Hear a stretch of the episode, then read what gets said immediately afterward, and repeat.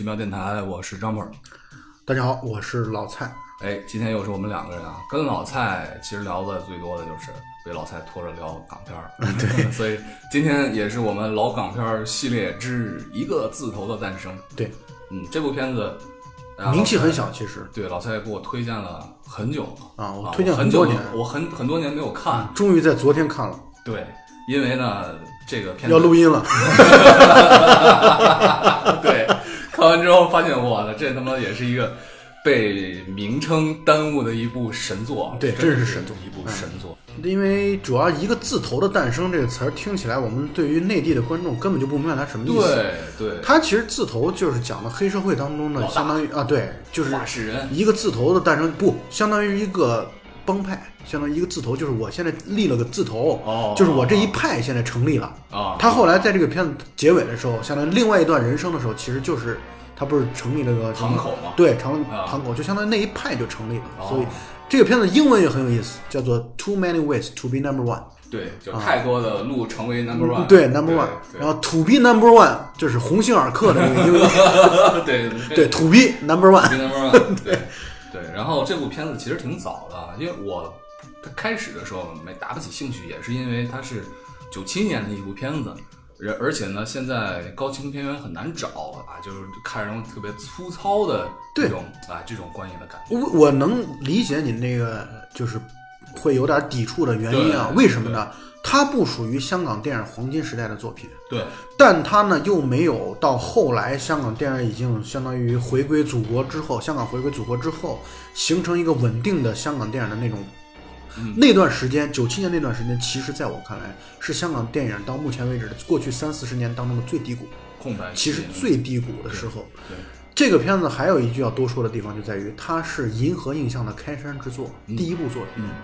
银河映像我很喜欢，我们大家都很喜欢。嗯。然后银河映像呢，其实就拍两类片子，嗯。一类片子就是这种跟黑帮犯罪类型相关的电影，嗯。还有一类就是都市爱情喜剧，嗯。比如说《瘦身男女》啊，《都市男女》啊，然后那个《大块头大智慧》啊，嗯啊，这些都属于它的那一部分。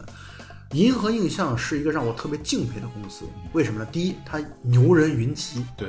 比如像杜琪峰啊、韦家辉啊、尤达志啊、嗯。司徒锦源啊，这些都是非常非常出色的导演和编剧，对。极其牛逼。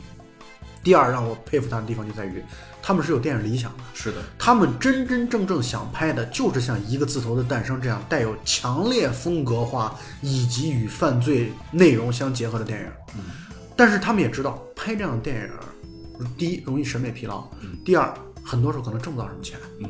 他们好多片子拍这样这样的片子，好多片子都是陪着拍的。嗯。比如说这个一个字头的诞生，就是票房就不怎么样，三百多万港币啊，只有三百多万港币。然后还包括后来的什么呃暗花啊，呃什么枪火啊，嗯包括放逐啊，这些片子很多时候它的票房收入其实不算特别的高。嗯包括这个片子导演韦家辉，嗯他拍了一个片子，名气极其的小，叫《再生号》，那是一个特别特别烧脑的片子，我看了两遍没看懂，我借助着豆瓣的影评才懂了那个电影是什么意思，或者说似懂非懂那个电影是什么意思。嗯所以他们真正内心深处是特别喜欢、希望能够拍这样犯罪类型的这种片子的。但是他们也知道，如果一味的拍这种片子，银河印象根本就发展不起来。嗯所以他们还把一部分的精力用于拍，就像我一开始说的那种都市爱情轻喜剧。啊，都市爱情轻喜剧，这种都市爱情轻喜剧的好处就在于成本很低，同时呢，票房的回报率又很高。嗯他们一般来说就是拍一个这样的都市爱情喜剧，然后就在有了钱再去拍犯罪类型的片子，交替的来去进行。所以银河印象这个公司我非常非常喜欢和尊敬。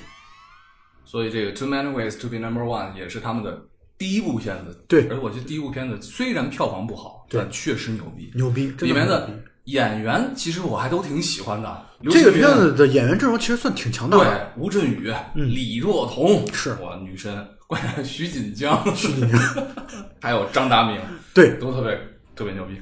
我看这片子的时候，我没有带任何预期去看啊，嗯就是你不是一直跟我说特别反而还有点底数。哎，有点对我下了好几个版本，然后有三百多兆了，我这三百多兆没法看。嗯对，那是画质然后一个多 G 的我就没下下来，然后后来找了个六百多兆，勉强看了一下啊，就看完之后发现哇，太牛逼了！片子里面第一个出场的就是刘青云，那个时候还挺年轻的对，啊，而且身材还挺瘦的那种感觉，跟现在大叔形象有点不太一样。然后就是一开始的时候交代就看的时候交代不清楚，我感觉他跟人在说话，听人说话，然后是背景音，然后他也没有什么台词。后来他就走到街道上，这时候出现一个人，因为一开始的时候他其实是在算命，对，后面知道他是算命，，就是前面一开始他这个地方等于就只是把手放在那儿让哎别人看手相，对这个地方开始不知道是在干嘛，然后重要的角色出现了，就是张达明饰演的大宝。对，大宝在这个地方说了一句很很重要的一段话，嗯嗯嗯，他说三十二岁是一个男人的坎儿，对，他说对。三十二岁你要特别重视起来，对，有可能你过了三十二岁之后就花开富贵，也有可能全军覆没，就是那个意思啊。对，说说还说这个李小龙也是三就三十岁岁 挂了的，挂了，对，就是有的人可能挺不过三十二岁，对对对，所以呢，说阿狗就是他跟刘青云说嘛，他在街上说的嘛，对。阿狗你今年三十二，我今年也是三十二，咱们要干票大的。他其实只是想通过这种方式吸引阿狗，然后来去参与他的一个活动，对。参与他的一票活动。对，然后他说你跟我去湛江，对吧？阿狗根本不鸟他。因为这个家伙从他们俩对话能看出来，这不是什么好鸟，不是什么好鸟，对吧？还之前还欠了阿狗的钱，对满嘴跑火车的一个货是是是，然后就不鸟他，然后开始这个大伙就开始叼起来了，说我什么我身上穿的是阿玛尼，对吧？然后我这个眼镜是什么 GUCCI，反正乱七八糟的，对说一大堆，就是意思一身名牌。结果结果呢，阿狗上上去跟他干起来了。结果后来，哎，画面一转。转到一票人坐在一个应该是就是吃早茶这种啊早茶店里面，然后没有他们吃夜茶，因为晚上马上去按摩了，夜马上要去按摩了，对，在吃饭。啊，吃饭，总之对有在吃饭。然后呢，阿宝就在说，他现在在计划一个大的，对吧？已经跟湛江那边大陆的什么什么帮、黑星帮，黑星帮，黑星帮的，就是可能是一个老大吧，嗯。然后说是我的干哥哥，啊，对。我的干哥哥说我们弄五台，我们去接五台奔驰，啊，其实就走私车嘛。对啊，说接五台奔驰给他们送过去，送过去。一台三十万，三十万港币，一百五十万，五台一百五十万，相当于他送钱给我们，让我们来去做生意。对。啊，把我们的这初始资金给我们送过来。他其实然后大家开商量是拿这笔钱之后啊，什么不能干都可以干。这票人里面呢，其实不是大家都认识的，只不过是被阿宝聚起来的好像基本上是之前都没怎么见过面，没怎么见过面，都是阿宝的朋友对，阿宝朋友。然后里面有这个呃，当然刚才有阿狗哥就是刘青云，对吧？然后还有一个重要角色就是吴镇宇，对，猫哥，猫哥，啊，猫哥吴镇宇，还有叫陈小猫，后来他在那个去对台湾说的是陈叫陈小猫。然后里面还有这个特别喜欢的 徐锦江，徐锦江在这里边演一个大舌头，对就是他说话说不清楚，永远说，而且 所以呢，他的这个角色是一个相当于被人所忽视对哎，就忽略的就不太待见的那种人吧，对应该说对是真真正正是他们黑帮底层的那种人，对对对。然后里面还有一对兄弟兄弟。啊，兄弟俩，这这兄弟俩，我觉得后面的料也挺足的。对，然后然后还有一个叫丧鸡，就是他们一共是七个人，七个人，对，七个人。然后呢，里边开始计划好了，计划好了之后，就开始去。就我看到这儿的时候，我觉得啥我操挺无聊的，真的是。我看着我说什么什么破玩意儿，什么破电影，看看不清楚，画质也不好。然后这个镜头很大量的手持，对哎，特别抖。我看着我特别烦看这种手持镜头。这个片子因为这个片子的实验性是很强的，啊就是在尤其镜头语言方面，实验性是非常非常强的。对对对，完了之后呢，就我其实到此为止啊，包括后面一部分的时候，我就带大量的偏见啊是嗤之以鼻对之后的五分钟之后马上改观了，就是他们开始去洗脚，对，洗脚。关键是那个地方还有个细节，嗯。他们吃完饭之后，就是吃饭时候都特别的一个仗义。对，特别的就是我们这个兄弟，对哎，好不容易凑到一块儿，我们这七个人是无敌组合嘛？他们说对，因为有人擅长，就是有人擅长，就是其实也不是，他们实其实擅长逛妓院，然后他们说擅长做这方面的事情，然后有人是擅长打架，总之反正就是每个人都有自己擅长。说呃，然后所以那个阿宝啊就是张达明那个角色就说，我们是世纪组合，难以找到这样的一个强大的组合。说完之后说，我们现在去按按摩、洗洗澡，我们这个队伍就算成立了。就开始出发了。然后就这几个人就跑了，走了就大摇大摆的出去了。然后店然后店家看着刘青云，然后然后就是那个镜头大概静止了五秒钟对，就是都没人说话，无声，其他人都走了，都走了，就是一个俯拍的镜头啊。对，然后就看着两个人站在那儿默默无声的，然后刘青云默默的拿起账单到前台去买单了。旁边那个陪着他的呀，是徐锦江。哦，我后来才专门看了，是吗不是店家是徐锦江。哦这个也和后面的相呼应，就和洗脚那个地方相呼应。结果他付了账之后，大家去洗脚去的时候还特别屌，你知道吗？特别屌。是因为他把那个镜头拍的配的音乐，然后又是升格镜头，就是慢慢放的那种镜头嘛。对对然后每大摇大摆都是裸着的七个男人拍着从背后的拍着屁股嘛。而且里面所有的其他的人，我专门看了，坐在那个洗脚屋的，他开始去洗澡，洗澡完了之后捏脚嘛，一套嘛嗯，所有在那休息的人全都穿着裤衩，对。就他们七个人全是光着腚。完了之后开始捏脚，然后这块儿就很快的跳过了，是。就到结账的时候，哎，就到结账，七千一百，港币，没有人掏钱，不光没有人掏钱，关键是就当做这件事不存在。对对，就是该该聊聊的，对对，人经理拿着账单过来，没人屌，然后经理把账单给徐锦江，徐锦江看完账单之后，把默默地。默默的递给了刘青云。递给了狗哥，然后狗哥啊、掏钱了，直接就生气了嘛，没有。他那个时候就是，他就对，他就说你他就生气了，他是生气了，他说你们可嘴上说的很大，对啊什么这活儿那活儿的，然后咱们要做大生意，到这个时候连个七千一百块钱大家拿不出来，然后这个时候呢，这个这个店家其实你想在在香港对吧，开这种店的，然后带点色情服务的，那都是黑道上的人，是。然后那经理就说说是七千一百块钱，对吧？一人就几百块七千一块，百块钱，一人几百块钱，你能掏不出来吗？然后什么在那儿说，结果呢，这帮人也是道上混的，都要面子，啊，我不要面子的吗？对，就打起来来了，打起来，而且打起来这个时候的镜头完全是颠倒着的，完全，哇，这块看得我特别累，包括我看到这块儿的时候，什么破玩意儿，什么破玩意儿，特别累。结果呢，因为他们是想要去要压货嘛，是带着火器呢，对，人家都拿着刀拿着什么上来了之后，他们开枪了。是，开枪之后把场面镇住了，镇住之后这帮人开始跑，衣衫不整的，而且且他把这帮人给抢对了。他把当时在场那些客人可能是所有的客人对还有场子，把场子给端了。是在压车之前，先把场子抢了一遍。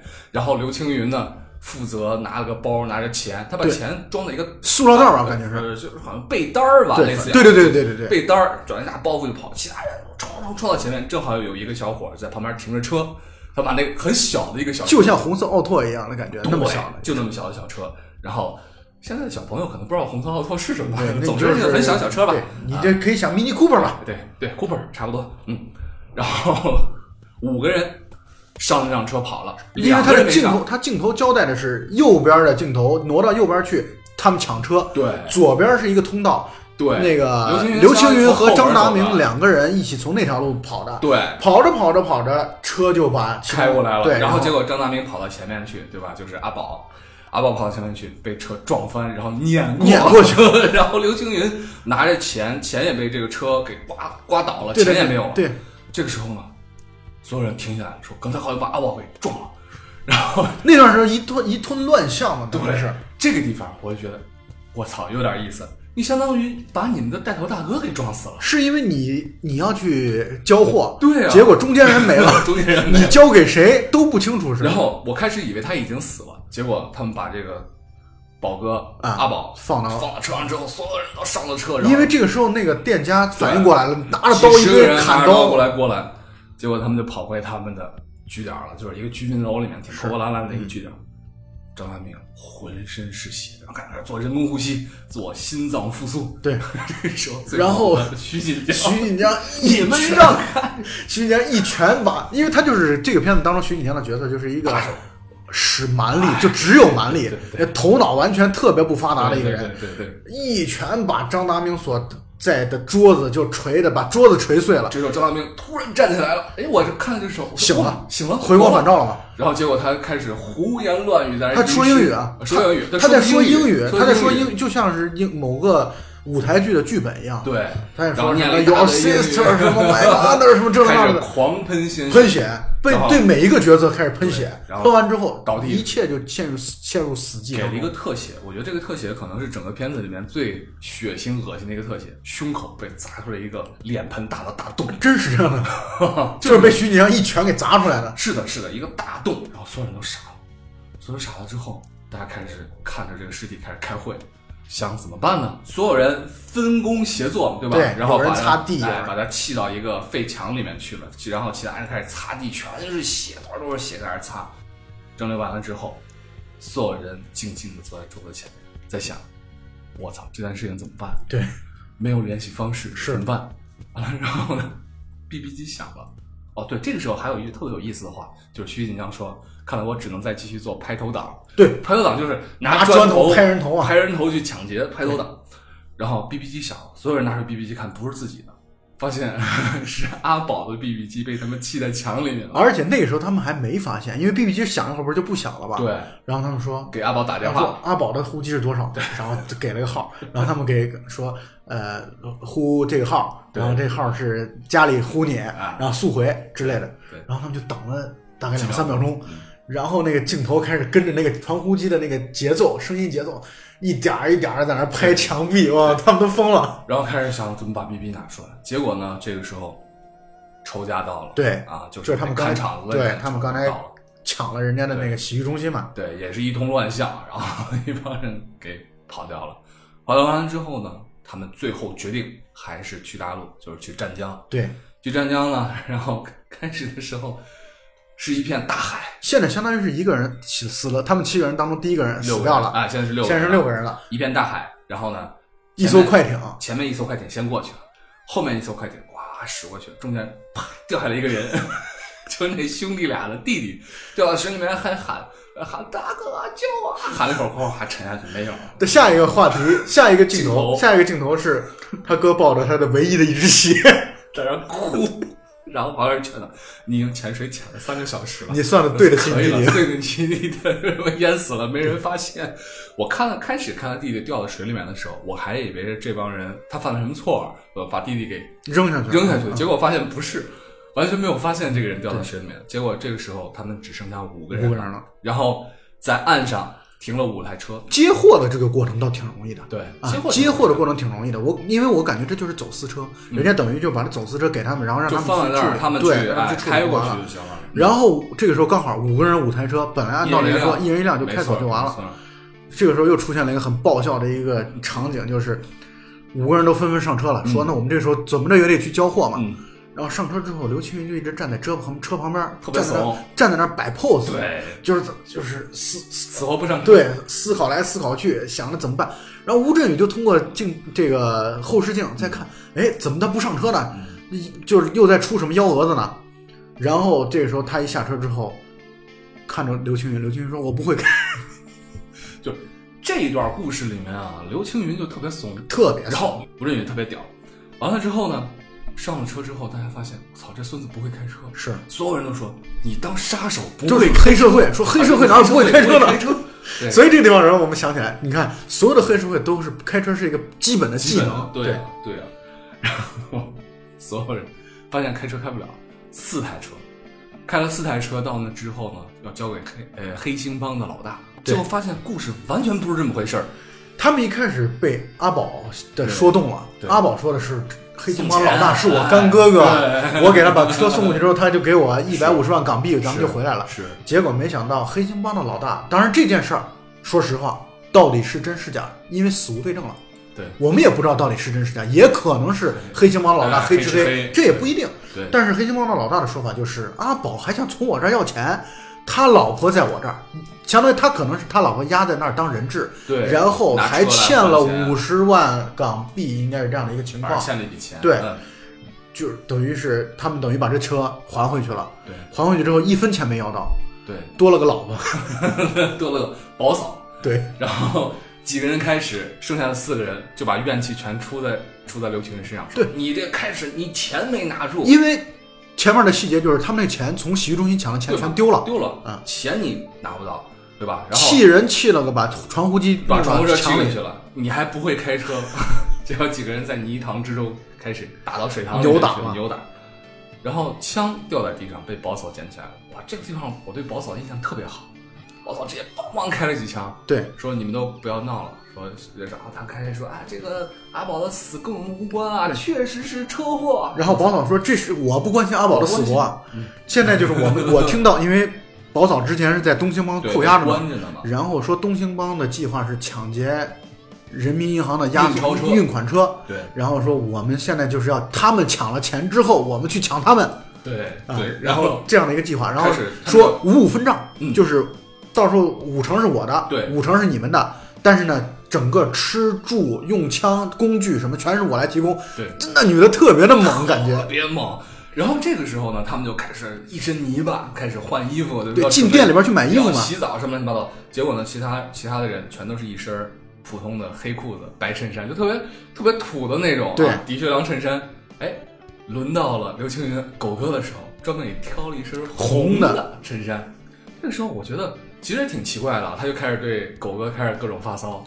这很正常嘛，就是这个片子巧妙之处就在这儿嘛，就他是一个最衰的人，嗯对但是他恰好被这个女人所看中了。我觉得这个事情其实没也不需要什么解释，这很正常的事儿。然后 之后的情节就是刘青云就狗哥被上了。对，但是这个女对你你说你说的特别你说的特别准确，他就是被上了他。就是被上了，从从始至终他都没有碰过这个女人，然后就被女人上。这个其他的四个人在隔壁听着隔壁的那个女人豪放的叫床声真的是豪放，对淫词浪语，然后这边这四个人都崩溃了，就是听着 太受折磨了，对他们来说。受伤了，受伤了。然后这个女的最后啊，我要死了，我要死了，大家都明白怎么回事儿。对，结果没有想到的是，她真死了。是狗哥过来敲门儿，敲敲敲了，过来看让他们过来看。结果那女的就是那种僵尸状，真的是口吐白沫，死绝了就。对，就是脑溢血或者是心肌梗塞。然后他们这四个人又进一步的再去埋怨狗哥，说你真的是扫把星，你真的是个扫把星，你干什么？而且他们说的原话是：该死的不死，不该死的就死了。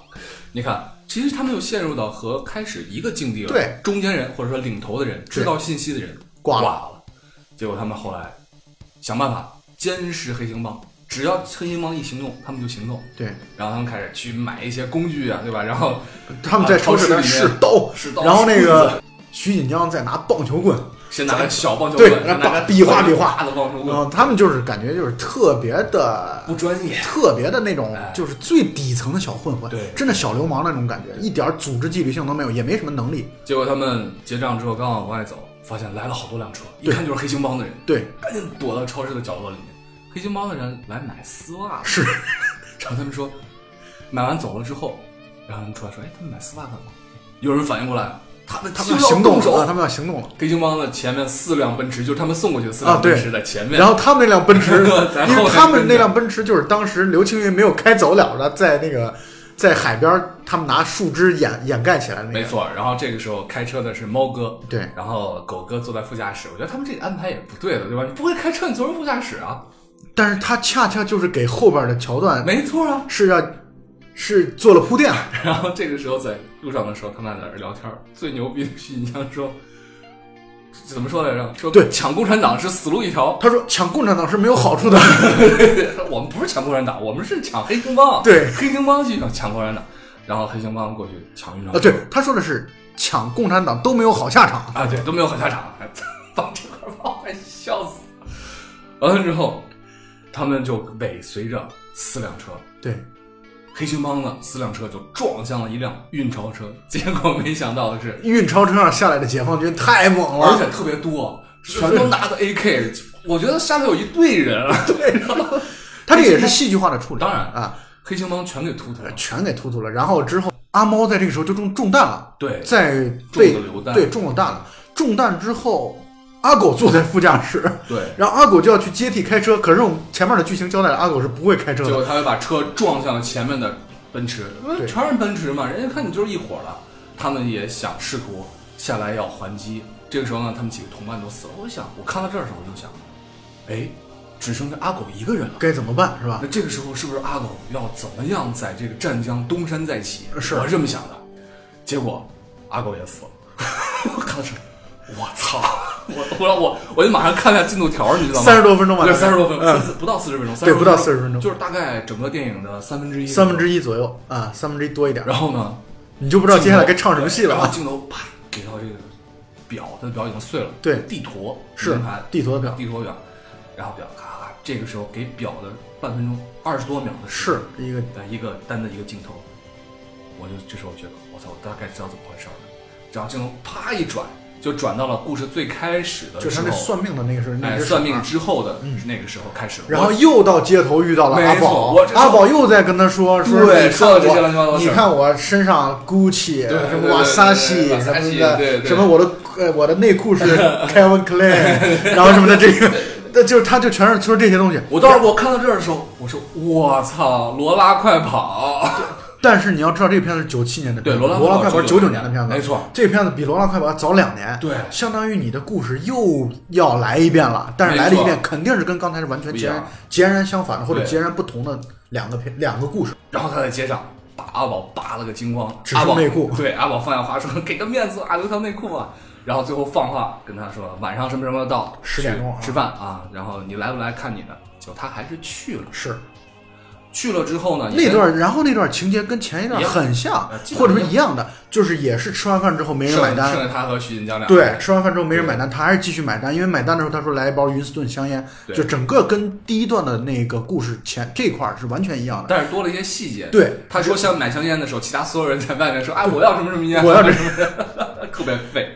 然后他们也是去又去洗浴中心了对啊，然后去洗脚，洗脚完了之后，又是七千一港哎币，71港币又没有人给钱，但是这个还是徐锦江把那个账单递给了刘青云。对这个时候跟第一段不一样的地方就在于，刘青云这个时候从钱包里边掏出来两千九百，掏钱包，这不重要，我要说的是李若彤出来，对哎，没错这个重要。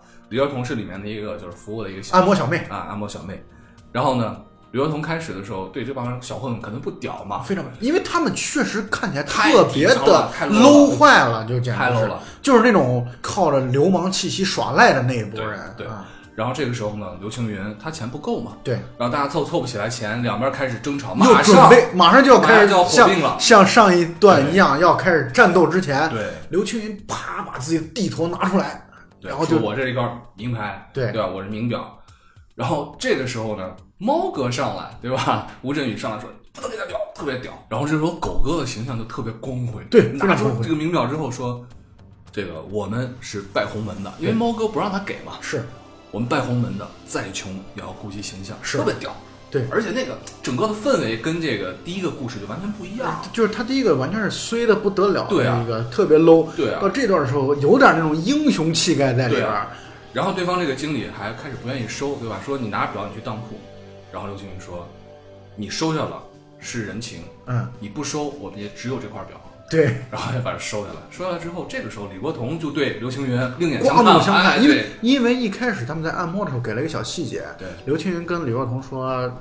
咱们按摩完之后一起去吃宵夜去啊！嗯他其实意思就是要出出台，就这意思。对对，然后不鸟他，然后他说的原话是：“你回去把你妈叫醒，一起吃吃吧。”然后就特别的冷的把他给怼回去了。对对，结果这段呢，这个李若彤呢一看，哎，这男的还是一个不像我想象的那么 low 的一个状态，对所以他主动的就跟下楼了。对，跟下楼然后这块下楼之前啊，给我印象特别深的一个小细节，就是这个经理说你这么屌，对吧？你留下你的名号呗。。对，然后刘青云说是红红红乐红乐红乐红乐阿狗，红乐黄阿狗走。对这这个地方特别像什么呢？就特别像古装戏里面一个大侠。办完一件大事儿之后，然后震慑全场，留下自己的名号，对对对对飘然而去，特别屌。然后李若彤就跟他们下去了。下去的时候啊，你能那看到镜头镜头跟他下去之后，对面正好停着那辆红红色的车，哎对，就是之前那段故事当中，假如按照那个命运发展下去的话，被抢了那辆车。没错。然后而且他们走的那条路是，也就是后来那个阿宝，就是前一段故事阿宝被撞死那条路没。错没错。然后后来呢，自然而然，对吧？两个人就是回到了屋子里面，然后是因为那个生了。那个李若彤问了这么一个话，李若彤说要讲这么细吗？对，李若彤说去去吃宵夜吧，啊，然后刘青云说不了，我回去叫我妈陪我吃。这个细节印象比较深刻。对，这个时候我觉得这段故事里面这个狗哥的这个风采就完全都出来了，嗯，特别屌。然后也是那种一副特别牛逼的浪子范儿。两个人发生完故事之后呢，李若彤说：“我明天去台中，说你喜欢不喜欢送人飞机？”刘青云说送 no，就是特别冰冷特别冰冷，不嗯送。然后这个时候李若彤就是特别，哎，让人觉得特别我见犹怜的感觉。他说：“呃，我希望有人能送一送，让我因为他孤单。他说他这辈子从来没有男生送他过机场，对，所以他呢就希望能够不要自己孤零零的一个人走。没错。然后下一段镜头就成了他们在机场了。到机场，然后但机场的时候，那个刘青云的脸还是对定的很平、很拽屌啊，很冷的样子。对刘若彤说：“我送送他一块手表，一块金 Seiko 啊，一块 Seiko 手表，然后直接拿过来，啪就扔到垃圾桶圾桶了。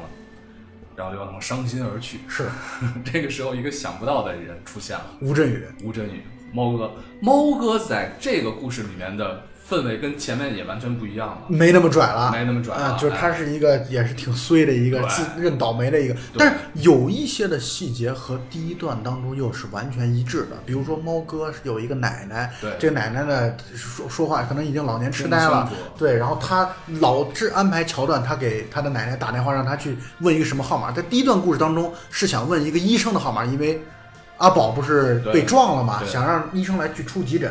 然后他奶奶从来电话念不对，这是一个增加喜剧桥段的地方。对，在第二段当中也出现了。也出现了，一会儿我们会说到这个阿猫说：“我被你在洗浴中心的那段话所深深的打动了。我觉得他们都不是都都是孙子，我我我不喜欢他们，我觉得要跟你混。然后现在有人让我去台湾，让我去台中，嗯让我去杀一个人。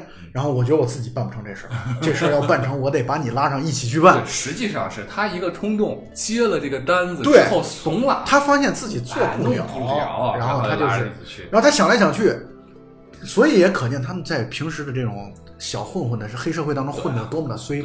这跟他跟阿狗其实就是一面之缘。那天是他们第一次见面，对。然后他包括他还让阿狗回忆说：“我就是跟你按摩的那个。然后结果阿狗也，谁知道呢，对吧？鬼使神差的就跟他去了台中了。去了台中之后，发现没带联系方式，联系方式落在家里面”了。所以阿猫又给他的那个奶奶打电话奶奶打电话，结果就是根本沟通不了。对。然后就是他说：“你把胖妹叫起来，可能是他他的妹妹之类的，把胖妹叫起来，让胖妹给我念。”然后这句话他奶奶也听不清楚，是怎么着也听不清楚。然后他奶奶每次都说：“那那我要找找呃 a Matt，就是啊。其实小猫的英文就是它在那里边的英文名字叫 a Matt，嗯。说我我找 a Matt 来去帮我来去念吧。然后陈小猫说：“我就是阿 Matt，你还找 谁来给我念，？”就这里边就表现他奶奶是一个老年痴阿尔呆的茨海默对，嗯，然后结果两个人到了台湾，走投无路了。你也可以想象，两个人甚至没什么钱，没钱其实他连吃饭的钱都没有。然后阿猫就把自己身上仅有的一点现金全扔到阿狗那儿，说：“你先去找找点东西垫垫吧。”然后他就消失了，他就离开了。离开之后，阿狗左等右等，等不见，然后就去就去找阿猫。找到阿猫是在一片农田的那个地方，感觉像农田。阿猫正在拿砖头在拍一个女人的头，然后关键衰就衰在拍了半天，根本一点儿感觉对对方毫发无伤，对方就尖叫着就跑掉了。看上去那女的还活蹦乱跳的，是对吧？砖头上当然都是血了，表现出来的。然后刘青云看完了之后，就阿狗看完了之后，觉得我靠，红星的人就怎么能沦怎么能沦落到如此的境地，成了一个拍头党？怎么也不能做一个拍头党，然后就把他给制止了。女的尖叫的跑掉了。完了之后，这个时候呢，阿猫其实也很自责，也很内疚，很羞愧，就啊在那儿痛哭流涕，两个人走投无路了。后来下一个镜头就是两个人到了一个饭店里面，那饭店看着还挺好的，那是因为他们就感觉那个地方就像是台湾的黑社会开的一种馆子，我估计他们可能自己内部可能内部人会有一哎些专门的暗号这样的东西，他们就知道是红门的，就是总之就是黑社会的人来去开的这样的一个馆子。然后进去之后，在那儿说往上一坐，说我们是香港红门的，对流落至台湾，然后想讨一口吃的意思。这个结果出来一帮小混混，嘲笑他们，嘲笑他们他们说你们是要饭的吗？你们什么红门？你们好意思吗？你们对，然后他们开始动手。这个时候开始有人啪一拍桌子站起来，给了一个背影，长发披肩，一个大胖子，对穿着一袭红衣出来之后，气势特别足，老大开始呢对他小弟开始动手，一盆拍打说：“你们教你们这么久，还不懂得什么叫洪门的规矩吗？”然 后一顿乱打，一顿暴啐，然后还把其中最开始动手的那个小弟的指头给切了。对，到台湾之后，动不动就切手指，这个太牛逼了。就是人家表现就是人家是特别讲规矩哎，对就是你拿那只手打了别人是吧？你没道理打了别人，我就要惩罚你。对对我不能丢了咱们台湾红门的脸。对啊，对了，这里面还要提到一点，这个片子是个粤语片。对到了台湾之后，这些台湾的小混混们说了一口标准的普通话。是因为他们是那个就是台湾就说的国语嘛，就对。可以说是国语嘛，对。他们就是说普通话。然后关键好玩的就在于阿猫阿狗也在说努力的在说普通话，但是那普通话说的就 都不能叫港普，我觉得那就是粤语，带了一点稍微某些词儿带了一点。普通话的发音，仅此而已。然后后来呢，这个这个大哥呢叫黑哥，对，对，他是台湾洪门下面有个叫黑龙堂的黑龙堂堂主，黑龙堂堂主，然后开始宴请他们，宴请觉得我们哎失礼了这个意思。下一幕就到了两个人在一个宾馆里面，有人敲门，啊，醉醺醺醒来之后呢，是这个黑哥的小弟送了一个礼盒过来，然后是这是拜托了，开打开之后里面放了一把枪，然后一些钱，一沓钱，对然后一个黑色的 BB 机，对，然后说 你们这答应了，要干掉谁谁谁，交给你们了。然后说辛苦猫哥了，是这么说的说辛苦猫哥对辛苦猫哥。然后阿狗和猫那那那个人走了之后，他们俩就在回忆。说昨天晚上到底发生了什么？然后镜头开始闪回，闪回就是阿猫昨天喝完酒之后特别吹牛逼，说 你说你黑哥你对我们特别好，我们就是干杀手的，对我们是干杀手的，我们来了之后发现地址没找到，所以呢，你现在有什么需要我除掉的人没问题，在所不辞，就是这个，就把话等于放出去了。对所以他的手下才拿了一堆前期的款拿过来，工具带过来，黑色的 BB 机是用来等待通讯工具嘛啊。那个时候我们还是 BB 机是就是比较主流的然后他们俩回忆完了之后，一扭头一，扭头发现床上还有一个一模一样的盒子，打开这个盒子之后又是钱、枪 BB 机，白色的 BB BB 机，然后这个时候就很懵逼，然后镜头扫到了墙上，镜头扫到墙上，墙上写的详细的一个地址，对，哪儿哪儿哪儿哪儿哪儿哪儿，就台中的某一个地区没错，有一个有一个地方，然后他就在回想，哦，自己昨天晚上喝酒了之后还做了一件事儿，就是去。给打了，给奶奶奶打了电话，奶奶把胖妹叫起来，把她要执行任务的那个地址，地址告诉了自己，记在了墙上，然后他还去见了那个人，把这盒子拿回来，对。他都不记得了，他全都不记得，完全断片了。对，完全断片了，太可怕了。所以这个时候相当于两个盒子，但这个时候还好，两个盒子他就觉得，然后那个时候阿狗，我觉得他所表现的态度是说，那你这运气不错呀，就是本来是忘了地址，结果没想到现在我们多了一单活儿，对，两单活儿，他们还挺高兴。但是阿猫拿完这个盒子回来，他自己拿回来断片了，完全不记得是什么人给他吩咐的什么任务要杀谁，完全不知道。结果两个人又去见这个老大了，这个老大往那儿一坐，你就知道这个老大和黑哥是有关系的，其实就是黑哥的弟弟，叫白哥，长得很像啊，一样，然后都是一样的胖，对只不过服装的颜色服装颜色不同而已穿的。是白色西装，对，然后白哥跟他们说，说是你们如果再来问我，我就干掉你们。然后我只再告诉你们一次。说完这句话，睡着了。他睡着了两次，我睡着了两次这就是喜剧桥段的在这里边得到了很大的体现。跟他们说，说是你们哎什么什么时候对吧？听到 BB 机响，你们就到这个酒店的大堂来。那个酒店叫什么来着？福尔摩沙，福尔摩沙。对，福尔摩沙。完了之后，他们就在那儿等着，在一个类似于一个咖啡厅。对，也像吧，就是那种地方。然后镜头等于在他们这边两个人坐着，嗯在等嘛，百无聊赖的等。那边也有一堆人在等活儿，一堆相当于性工作者的，陪酒小姐性，工作者里面就有李若彤。李若彤，李若彤相当于从香港到台湾去挣钱去了。然后有一个香港的鸡头，相当于带领他们是个男的嘛。然后这个时候呢，他们的白色 BB 机就响了，然后说多长时间之后到福尔摩沙里面，对也没也没交代任务对，，没说，呃，没说任务那个时候没。说。然后呢，他们就前脚走了之后呢，后脚鸡头的 BB 机也响了，是哎说来活了，姑娘们跟我走。对，其实大家都也是去知道福尔摩沙对，前前后后就去了福尔摩沙。两个人进去之后，其实是猫哥拿着枪特特别冲动，你知道吧？非常猛特别因为他收到了那个消息嘛，他收到消息说，白哥发的消息说杀掉坐在我旁边的那个人，对，啊，穿一黑衣服的那个人，没错说的。。错然后他冲进去了，刚要动而，且他关键问题在于，他真的是一点儿这种经验都没有。对，一开门是个大的礼巨堂，大的厅，他一开门就把枪直接指起来，就冲出去，可能往前走了三四十米吧，对，就真的是这样的一个距离，也一点都不懂得什么叫隐藏自己，根本不懂。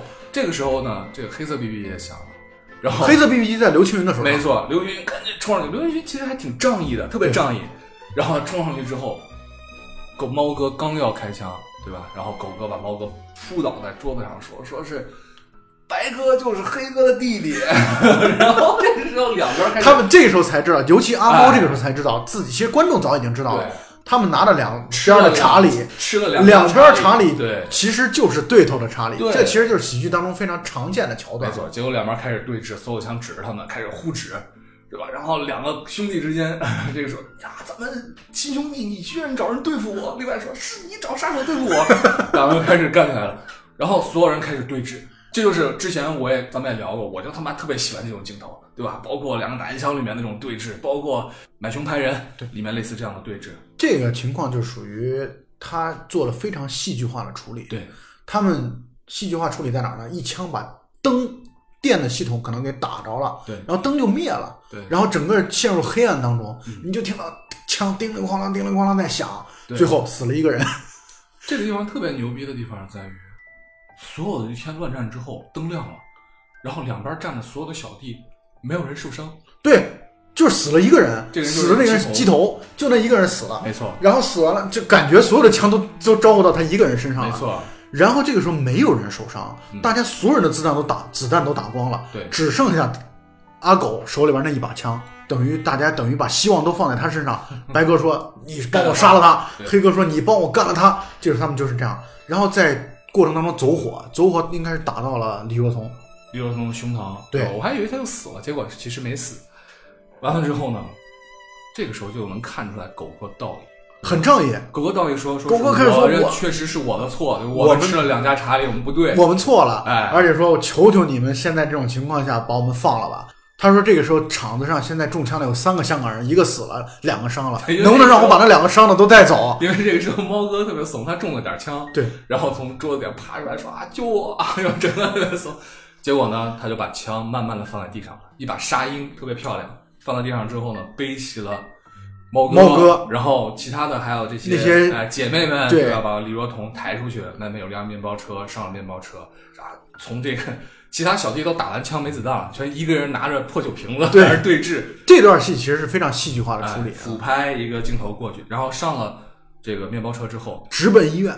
直奔医院。但是之前的时候，所有人坐上车都坐在后面，然后狗哥回过头来说：“有没有人会开车？” 你做杀手的，你不会开车？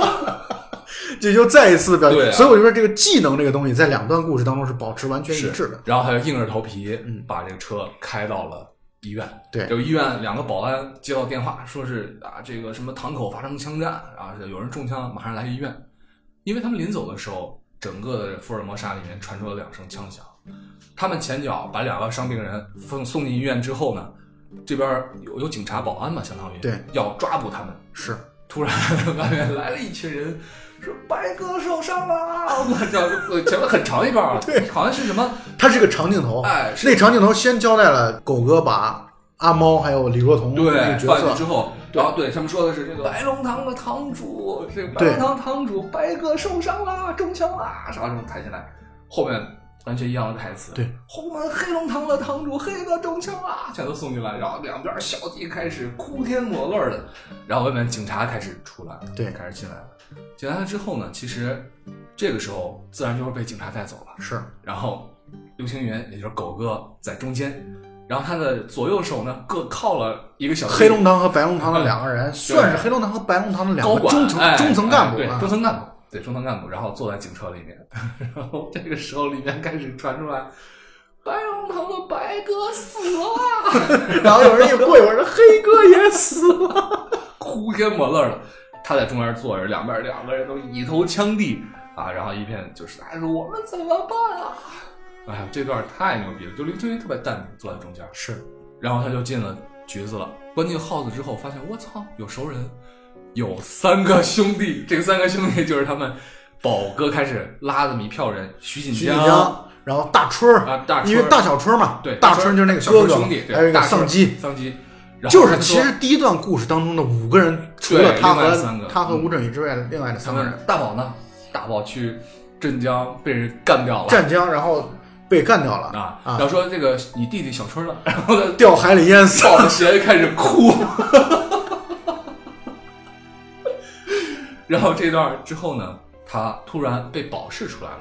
保释出来是一个律师，这律师是我们的老大要见你，就大概那个意思吧。是，然后他给他的一些钱，他把这些钱又给那个律师说：“你把我的几个兄弟也保出来，三个兄弟也保出来保出来。”结果呢，他们就一起出来了。出来了之后，他们几个人在马路的这边，是对面呢是一票人，还有若干辆车。然后他自己跑过去了。跑过去之后呢，那两个小弟当时被他们铐一个小弟，对还特别兴奋高兴的，一个人递他一个包，说：“这是我的。”然后另外这是我的，又把手指头一人又把手指切了一个，切了。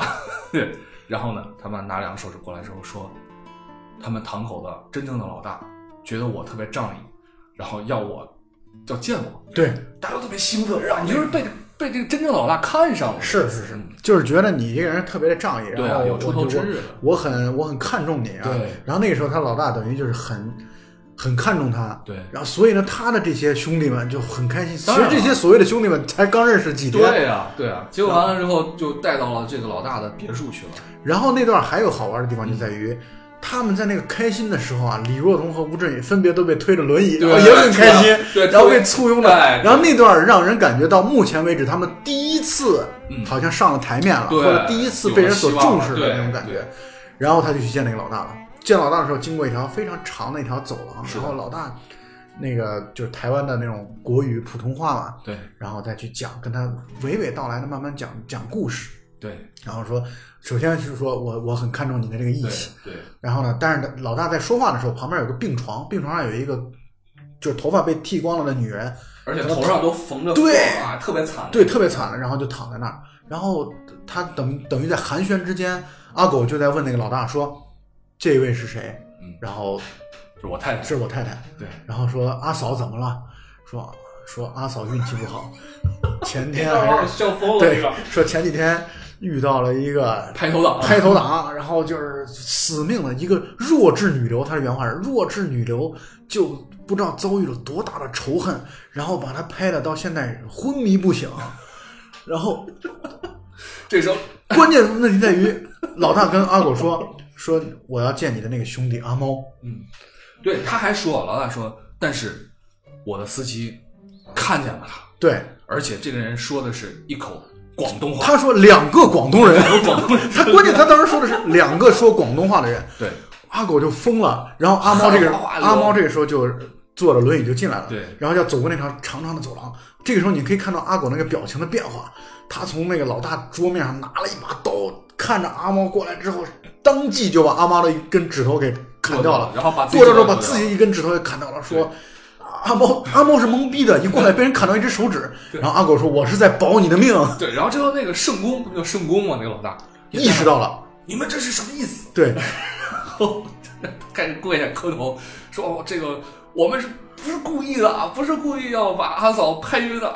老大也疯了，然后拿枪干掉他们。是，然后这时候老大的一个相当于手下过来说，啊，报告圣公，然后那个凶手找到了，因为这个时候两个人已经被摁到地上了，马上头指的呃这个枪指头了，然后旁边那个保送他们那个律师还拿出来一个枕头，告诉他们是这是医院，有枕头，消音的意思啊。说司机看到了，刚才来送汤，一眼就看到了当时拍大嫂的那个人，嗯就在然后就在楼下正在扭打着呢。对然后这时候他们都在去看，这个时候其实有点敏感的观众都能够意识到，嗯他们不是徐锦江的在第一段当中不是说了，我只能做回头去做拍头党了。然后所以呢，这个时候其实把那个大嫂拍坏的那个人就是徐锦江他们啊，徐锦江那个。他们几个人。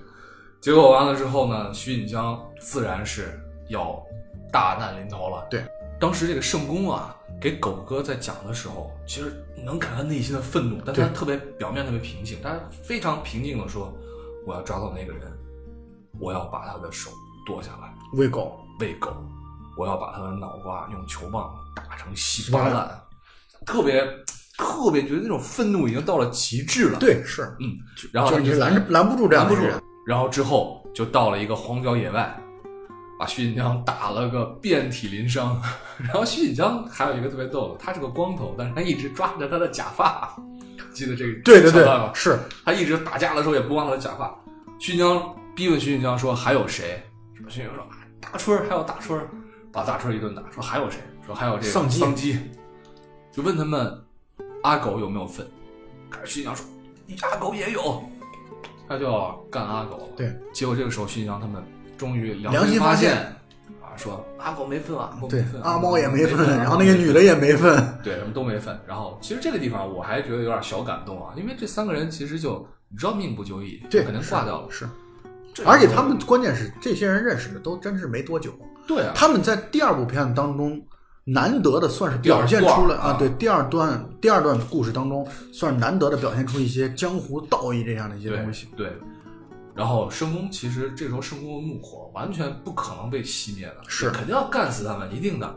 就是关键是牛逼就牛逼在阿狗站出来要保他的这些刚认识的这帮兄弟。但是好玩的地方就在于，圣公在这个片子当中真真正正的是特别讲江湖道义，就是没错讲你丢一个，我也得赔一个，所以他才会在那个地方打了阿狗之后，他的两个小弟都把手指头给割掉了错，。没错，所以阿狗就开始质问他说：“那你看，你把我们的人谁谁谁打死了，嗯我们的谁谁谁打死了，你怎么办？”然后那圣公就开始揪着自己的一个小弟说：“那我把他打死，是不是就算还给你了？”对，然后什么的，这就是圣公在内心当中，我认为是完全一等一的要进行交换，就是好，你吃亏了，我就还给你；就特别有道理。我要吃亏了，你也必须还给我。没错啊，就是有仇报仇，有冤报冤，我必须要将这个原则进行到底。然后最后阿狗就相当于把这些砝码都摆到桌面上了，对吧？你看我也切了指头了，是吧？然后他们也被阿猫也切了都切了指头，也中枪了，对吧？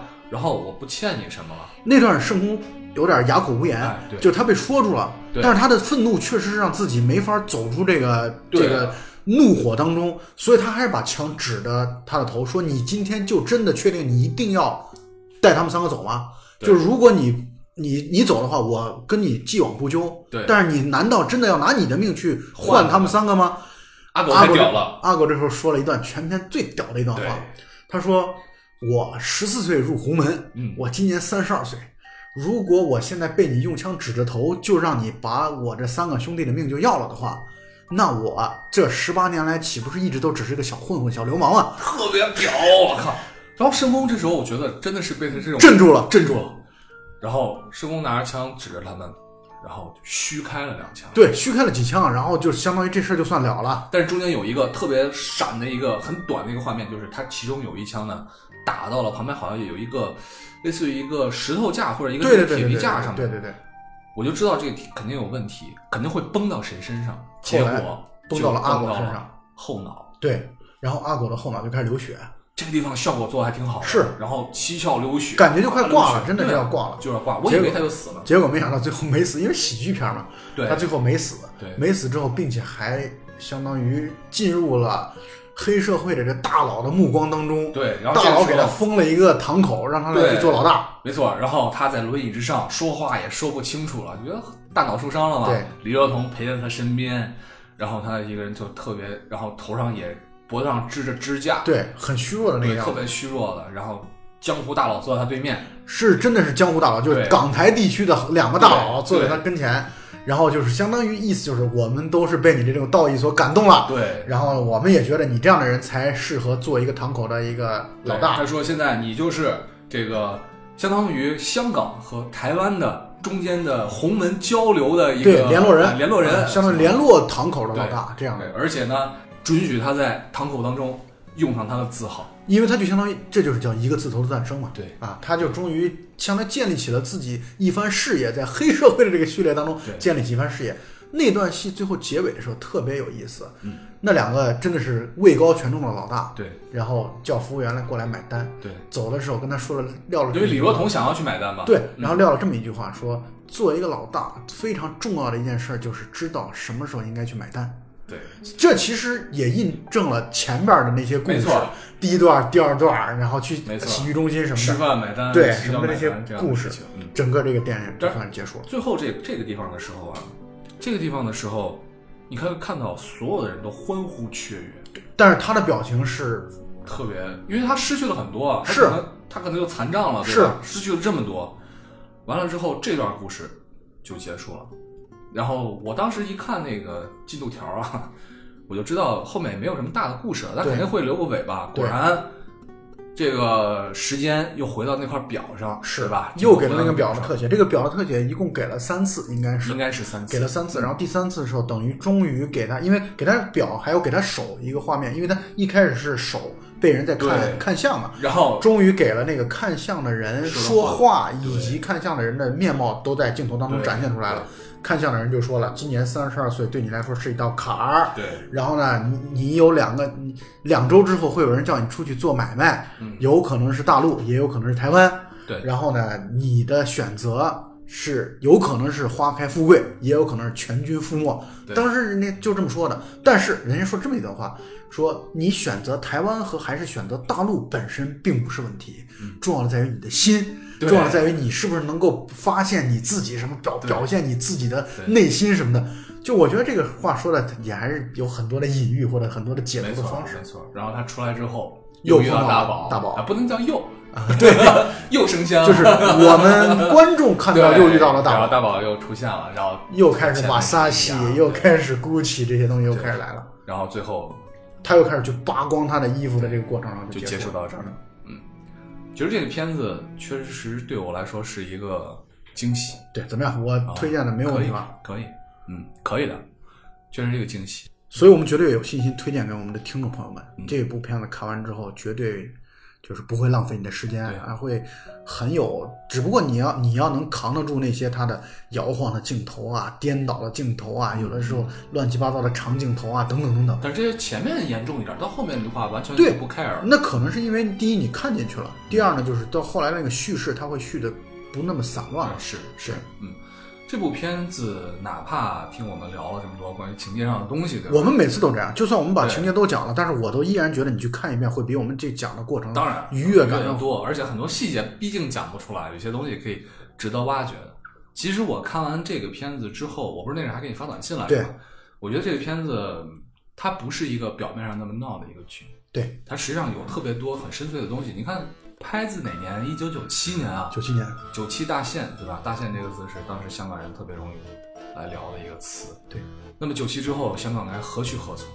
这点香港人、香港的电影人啊一直在思考这件事儿，对很多的电影当中都其实都是在反映这个事儿，是包括王家卫在《二零四六》啊，他嗯其实也是在讲这件事儿啊，或者说讲整个的香港与大陆的这样的一个关系的事儿啊，我们也能理解香港人在那段时间的迷茫。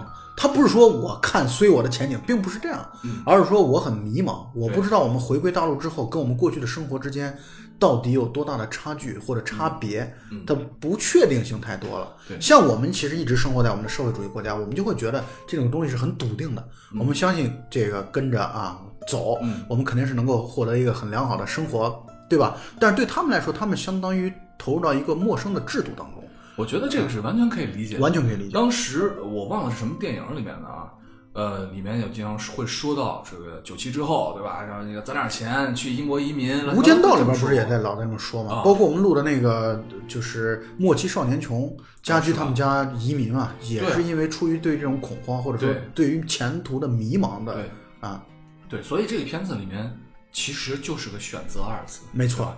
所有的这些故事的发生，都是因为在这些大大小小的选择当中，然后产生了各种岔路所引起的。但是又还告诉我们的一点就在于，很多时候其实你的选择也并不重要。对，就是你如果因为你到最后第二段故事当中的阿狗和第一段故事当中的阿狗确实就是不一样的阿狗，对你是一个更坚定的、更讲道义的这样的一个阿狗。是这样的阿狗，可能你不管是去大陆也好，去湛江还是去台中，可能你都能够混得风生水起。对所以算命的那个说的很准，对。算命说你的花开富贵，或者说你的这个一衰到底，并不取决于你到底是选择去台中还是去湛江，没错。而是取决于你自己的个人。我们来看一看第一段故事当中的阿狗，其实他从始至终没有做过选择，对。对吧？阿宝首先第一，阿宝让他去吃饭，他去了，他去了，然后啊、呃大家让他去结账，这个他结了。他第一个结账是他完全被动的结账是，对吧？是。他结账了。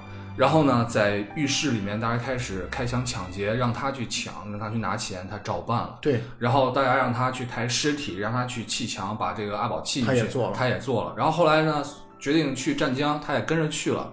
跟着去完了之后呢，然后被黑熊宝嫂被宝嫂看中，也是也也是他被动的。完全被动吧，就被宝嫂上了嘛，对吧？他然后从在始至终连第一段碰都没碰过宝嫂，在第一段，嗯，不，这个说法不准确。手没碰过宝嫂。这个对大家看完了之后就明白我们在说什么。嗯嗯嗯，然后所有他没有做选择，没有做选择随波逐流。是嗯，然后第二段所有都是他的选择。是，包括他在洗浴中心要去买单，对，啊，他要去送，虽然也有别人的建议或者说要求在里边对，但是最终选择是他自己做的。扔掉了那块手表，对但是他后来还捡回来，是然后呢，决定去台中，是，然后呢，呃，做出决定，然后带着阿猫进了那个叫什么？福尔摩沙。呃不是不是啊，就是那个就 黑帮开的那个餐厅，嗯对红门的那个餐厅店，然后去找白鸽，然后决定杀人，这全是他做的决定。然后还有很多重大的决定，比如说他救出几个人，是对吧？他该认怂的时候会认怂，他认怂的目的是就是为了说我们要保全自己的兄弟。没错，然后我要该道歉的时候要道歉，没错我要砍掉自己的手指头是为了我赔罪，等等，包括我跟圣公对峙，对这都是在做自己的选择，完全都在做选择，所以这完全是两个不同的人。完全两个不同的阿狗啊。其实我们对于我们来说，其实两个人在我们身上都会有映射，当然对，吧？我们所有每个人都，而且这个片子还有一个地方你可以想一想的，就是你看，如果没变的那个人，嗯可能跟上一幕的故事没区别。嗯，小春还是在海里边死掉了，对，阿宝还是在好像在被车碾了，死掉了。对掉了，。就是他们这些，就是我们有的时候经常会想一个问题啊，嗯如果我可以换一个时，就是在那个时间节点，我换一种选择的话，会不会更好？对这个事儿，我认为可能是因人而异的。有的人你可能，我们很多影视作品也是这样的，嗯你再怎么选择，你再怎么逃避，你的命运都是不变的。还有一些人，就像这个片子当中的，就像这个片子当中阿狗，他的选择所导致的结果就是，嗯他的命运发生了翻天覆地的改变。嗯，所以我觉得这个片子好玩就好玩在这儿。对于每个人来说，他的这个角色，对于每个人的命运，嗯，他真的有的人是完全宿命的，因为他看上去好像是做了一个决定，就是要么去大陆，对要么去台湾，这是他做的一个决定。对这可能也在一念之间。对，但事实上，做这个决定的不是一个人，嗯，他是完全不同的两个人。一个人呢是随波逐流的一个人，另外一个人呢是知道自己内心深处想要什么的人。有这么一句话嘛，叫“性格决定命运”。对我特别相信这句话。我觉得，其实很多时候，哪怕你回到了某一个时间节点，就是很多网络小说上、歪歪小说上有一种重生，对吧？重生到几十哦年前穿越穿越，嗯，其实不会发生变化的，因为如果你这个人还是你自己的话，那么你在这些重要节点上，你的性情、你的性格、你所掌握的这些知识，所有这些综合起来，它会迫使你走上一条和原本没有太大区别的路。很有可能是这样的啊。我觉得，尤其一些本来性格当中就或多或少带有一些随波逐流的，对，或者说是任人摆布的啊，有一些这种非主观性的这样的一个态度的话，那确实是。当然这有个前提啊，前提就是抛开那种纯运气的，比如说我操，我他妈穿越到十年前，我知道十年前的什么彩票的号码，那就不说了。，那对这个是属于是这叫系统 bug 的问题。对系统 bug 的问题。其实有那么一种说法啊，就说人生可能你会面临几个特别重要的节点，然后呢，你在这个重要节点上做的选择可能会影响你一辈子。对，有这样的说法，你不但是认同是吗我不是特别认同这样的说法。我觉得这种东西，选择这件事情可能每天每时每刻都在发生，就看上去这些选择带有很大的随机性，嗯，但事实上，它就是你这个人的一个综合的体现。而当你是你自己的时候，那么你所走过的这条路，可能就是你的必经之路。有很有可能是这样的啊，嗯很有可能是这样。所以这个问题就是因为人生没有重来的机会，所以我们才会觉得这个问题可能永远辩不清楚。因为你没有办法去论证。对，是嗯你不知道到底是江波这个观点认为，可能你的性格如果不变的话，很可能你的命运就不太会发生大的改变，嗯还是说那种你只要换一个，就像蝴蝶效应这样，你换某一个参数，换一点点，很有可能你的生活就发生翻天覆地的变化。这件事儿真的不好说。所以就是因为我们是单线程的，对啊？从头走到尾的，然后从生生存到死亡，你再怎么选择，你都是一条路。你反过去看，你就是这么一条路嘛。其实这也是宿命论的所在。尽管我也并不是宿命论的支持者，但是我总觉得，呃，与其说啊，经常会后悔，对。啊，我应该这么做，我不应该那么做。我觉得这种后悔根本不是反思，这完全不是在反思，完全不是在自省，这实际上只是逃避了，对想买后悔药买不到，是。对吧？其实真正的反思应该是想清楚你这么选择的原因到底是什么，你这样的话，你可能才能进步。我们越谈的特别的正啊，这个就，但这个电影确实是非常非常的好看啊，这个电电影我觉得有意思的地方在于看的过程非常愉悦，是，看完之后呢可以回味。而且这个片子你应该同意我一开始说法，嗯被严重低估了，或者说对它的名气上根本就衬不上它如此好的一部电影，而且而且对我来说，就刚才说过嘛，我觉得这就是一个被电影名字耽误的一。而且但这个还有一点就在于他的其实卡斯阵容算是很强大的，在我看来，嗯而且都是实力派的演员，嗯，我认为这几个演员全是实力派的演员，都非常的好，非常的出色。所以再次推荐这部片子给大家吧。对，其实类似这种啊，多这能叫多线吗？也不能叫多线，这不叫这不算多线叙事，多就平行发展啊哎，平行。平行时空的故对事。就刚才我们提到罗呃罗拉罗拉快跑跑，一九九九年一部片子，然后你其实月光宝盒在某种意义上讲也算是有那么一点意思，有那么一点意思。然后还有包括但是它是玩时间的啊，包括啊像那个源代码，源代码啊包括像那个环形使者啊，它其实很多时候就都是这样的一种、嗯这种感觉。劳拉快跑我看的比较早啊、十几年前看的吧。劳拉快跑当时给我还是蛮震撼的，其实就是可能性。对，嗯就是不同的可能性这块的东西，啊。但是我就是看一个字头诞生会更有代入感，为什么？因为我们看的这种香港的黑帮片很多，然后它是一个非常不一样的黑帮片，对，它确实是一个很很，因为这个片子的编剧和导演是韦家辉，嗯韦家辉是香港编剧当中非常牛逼、非常顶尖的人物。对他最早的工作、最早的作品应该就是参与那个八三版的《射雕》啊，啊，他在那个八三版的《射雕》当中，他就是编剧之一。然后后来，正如我节目一开始所说的，他做了好多这种复杂的编剧的这种故事，比如说《神探》，《神探》帮助他拿到了这个香港金像奖的最佳编剧。然后还有《再生号》，《再生号》那个片子实在是太复杂了，我觉得他就他就陷入了这样的一个复杂的编剧故事，不可自拔。我觉得那个片子，反正我是看不懂。总之吧，先给大家来推荐这部《一个字头的诞生》啊，不要被这个名字所迷惑。对，这片真的全非常非常好看，太好看了，我觉得。好，那我们今天就林林总总聊到这儿。好非常感谢大家啊！一个字头的诞生，推荐给大家。好，奇妙电台，感谢大家，拜拜。再见。